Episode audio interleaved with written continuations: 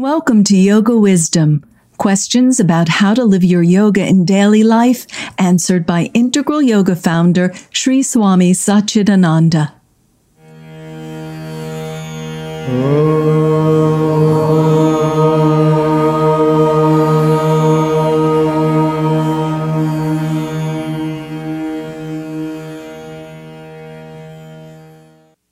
Talk about the silence.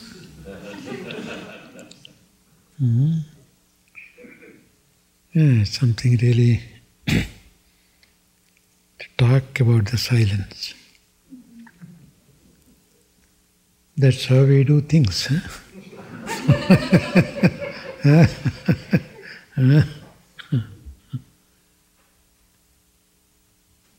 It's almost like I don't have a tongue to talk to you. Hmm?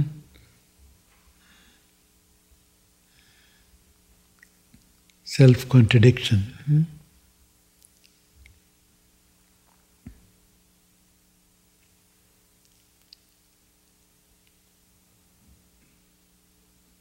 Well, the silence is always there in us.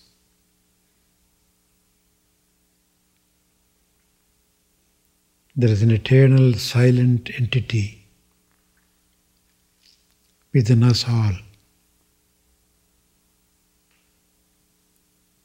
And that's what you call silent witness. Not the silent witness somebody talked about huh, in the political realm.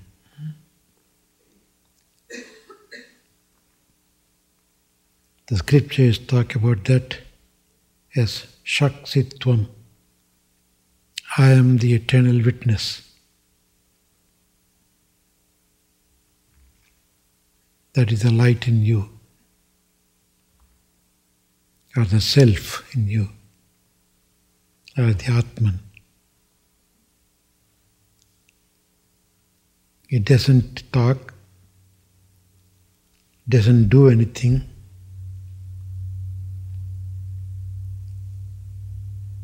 But it is. And that's what you call God.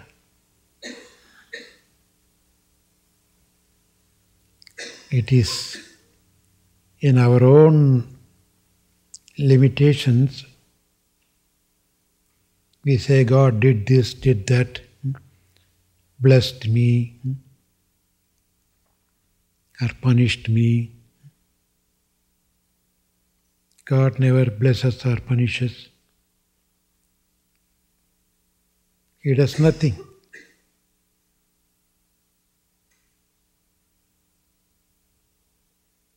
But with all that we say, God created the world, God sustains,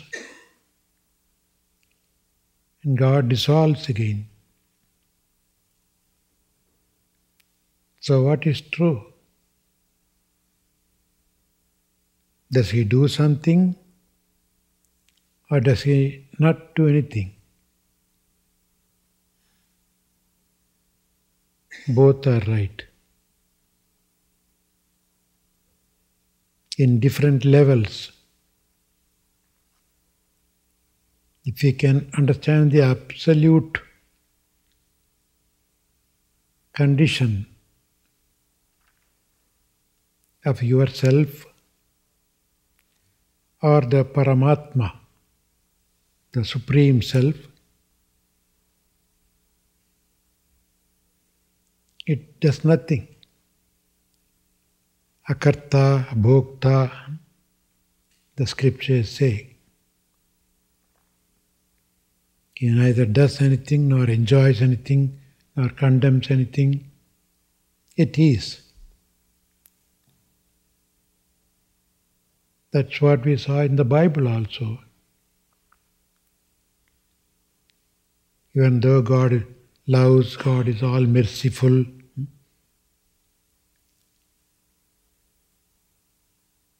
but when Moses went into the mountains, wanting to see God or listen to God,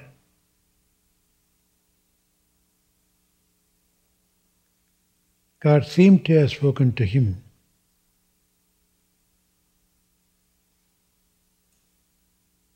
And he questioned, who is that talking to me?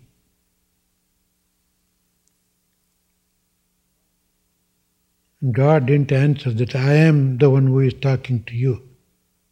Hmm? Instead, what did he say? Just I am. Hmm?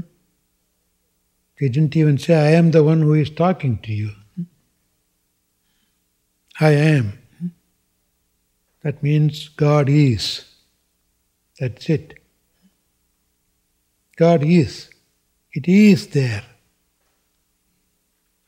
Not doing anything.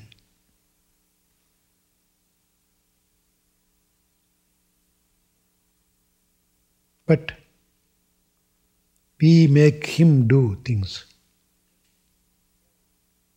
And we tell, we think that he is doing.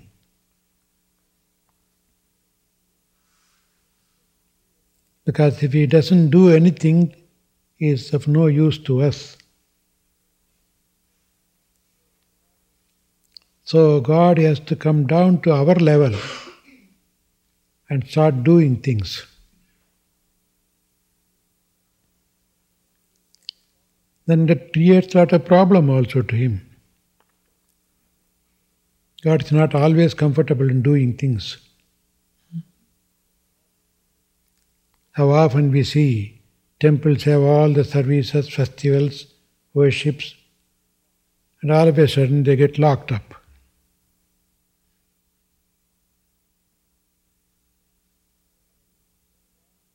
Because when you come down to the level of doing things, then there is a time for undoing also. The duality comes there.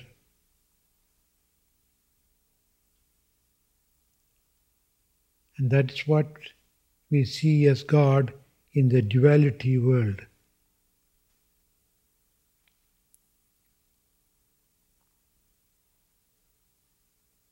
So we have to accept it that way. Because that God is philosophy is no good for us.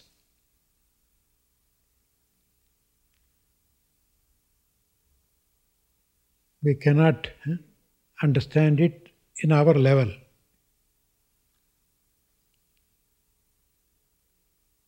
Only when we raise to a certain level, when we experience it. Not even understanding, we experience it.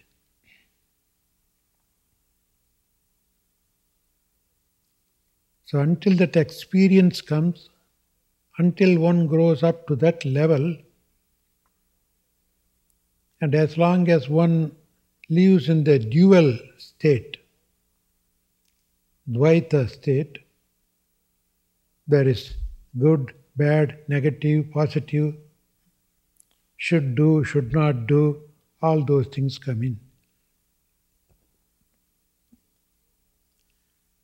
The great Acharya Shankara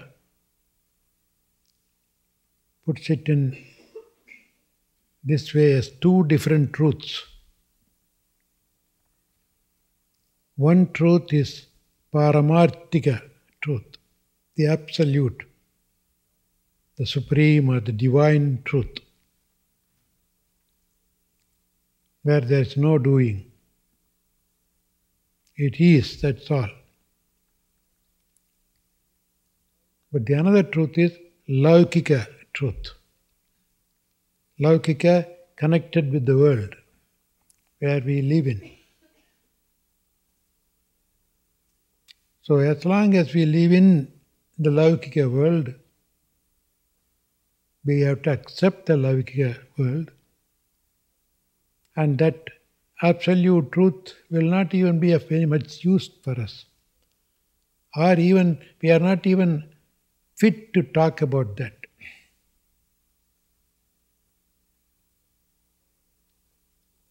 So let us forget about that silence.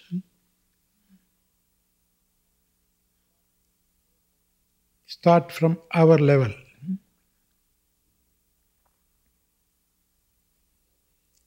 And when we come to that ground level, it's well grounded, we say. When we come to that level, then we have certain responsibilities, certain relations, certain things to do, certain things not to do. That's where the laws, even universal laws, come to.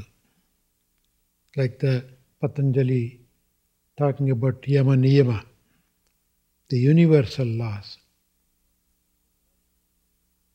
Even that comes under this category of duality.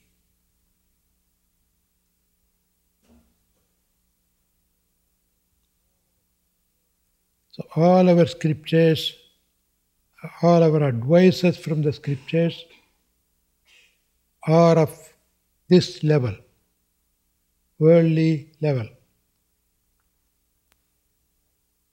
And when we have any doubt, we refer to the scriptures and see whether we go with that or not. All our practices are of this level. When you are ready to experience that higher truth, all these practices are no use to us, or they just drop out.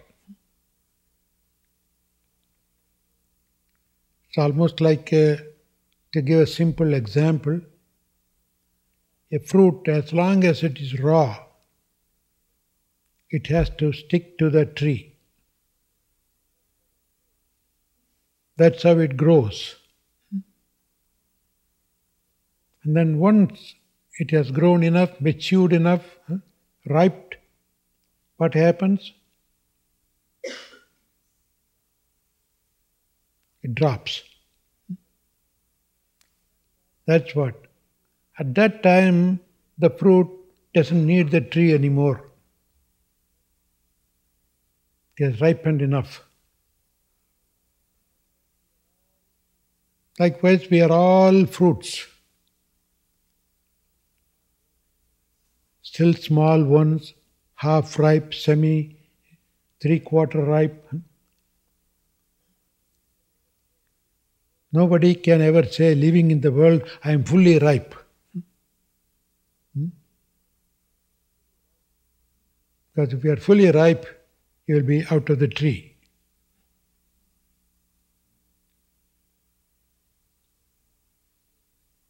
That's what Bhagavad Gita calls it, the Ashvattha, the upturned tree, Ashvattha.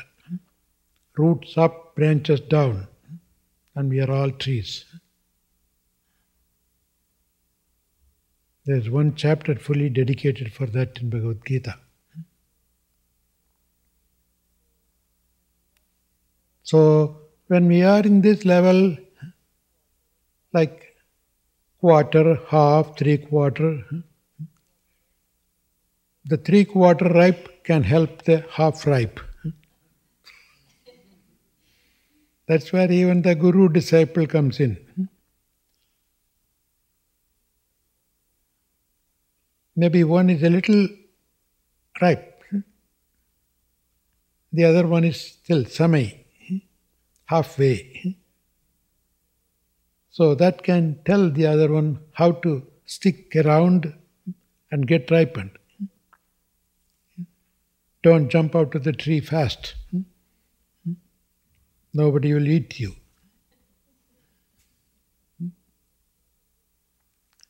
That's where the questions, answers, doubts all come. Everybody, even all these Upanishads are the product of answering the doubts. The students ask some question and you get the answers. Even the so-called great masters, teachers, gurus, they never went out to teach, asking for a platform and come and listen to me. No. They were there When the semi-ripe ones come and ask them, they were able to suggest something. This is what I did. If you like, you can also try. They say, they say these things and then leave it to you. They don't force you. You just heard Mataji talking about huh? the in the Bhakti, Bhakti Yoga, hmm? in the twelfth chapter, he talks about the qualities huh? and then ultimately he turns round to Arjuna and says, Arjuna, these are all what I told you. Hmm? Now I leave it to you to think and act the way you want. I don't know how many of you remembered that particular part there. Huh? He, just, he never forced, huh? This is what I said, you have to do it. No. No teacher will force you to do. If you force, if he force you, then he is forcing you to mature. It will be a premature one then. It's not a natural growth, organic growth. You inject some chemicals to make it grow faster. Spiritual growth should be very natural. And the spiritual guide's duty is to present the fact. If you do this, this will be beneficial.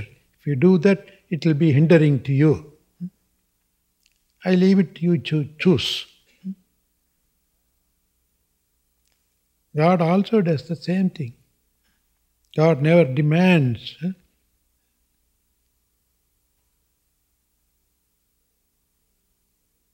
It was uh, proved in the very beginning itself in Bible. Huh? And God told Adam, huh? Adam, it's not good to eat the fruit. Huh? When he reached out for the fruit, God didn't do anything. He could have stopped him and said, hey, stop it. One little shout was enough. There was no need for any more Bible at all.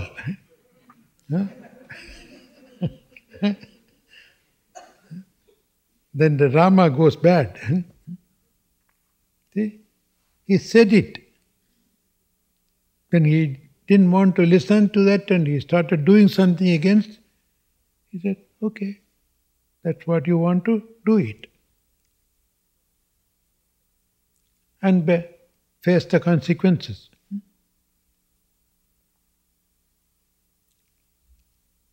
That's what the very nature itself.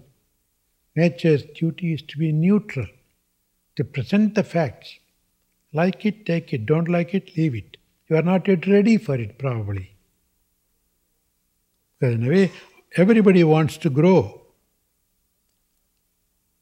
But then some are not capable enough, some are, some are not eager to grow, so you wait.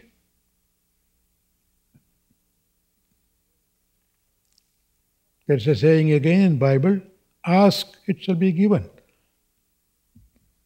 Without asking, don't give it. And not that they are asked to be miserly by not giving. They are only told that wait until the person is eager, person is hungry, person is thirsty. Then you quench his thirst. Like physical hunger, there is a spiritual hunger. So the guide or the guru or the teacher should make sure that the person is really hungry. If not, wait.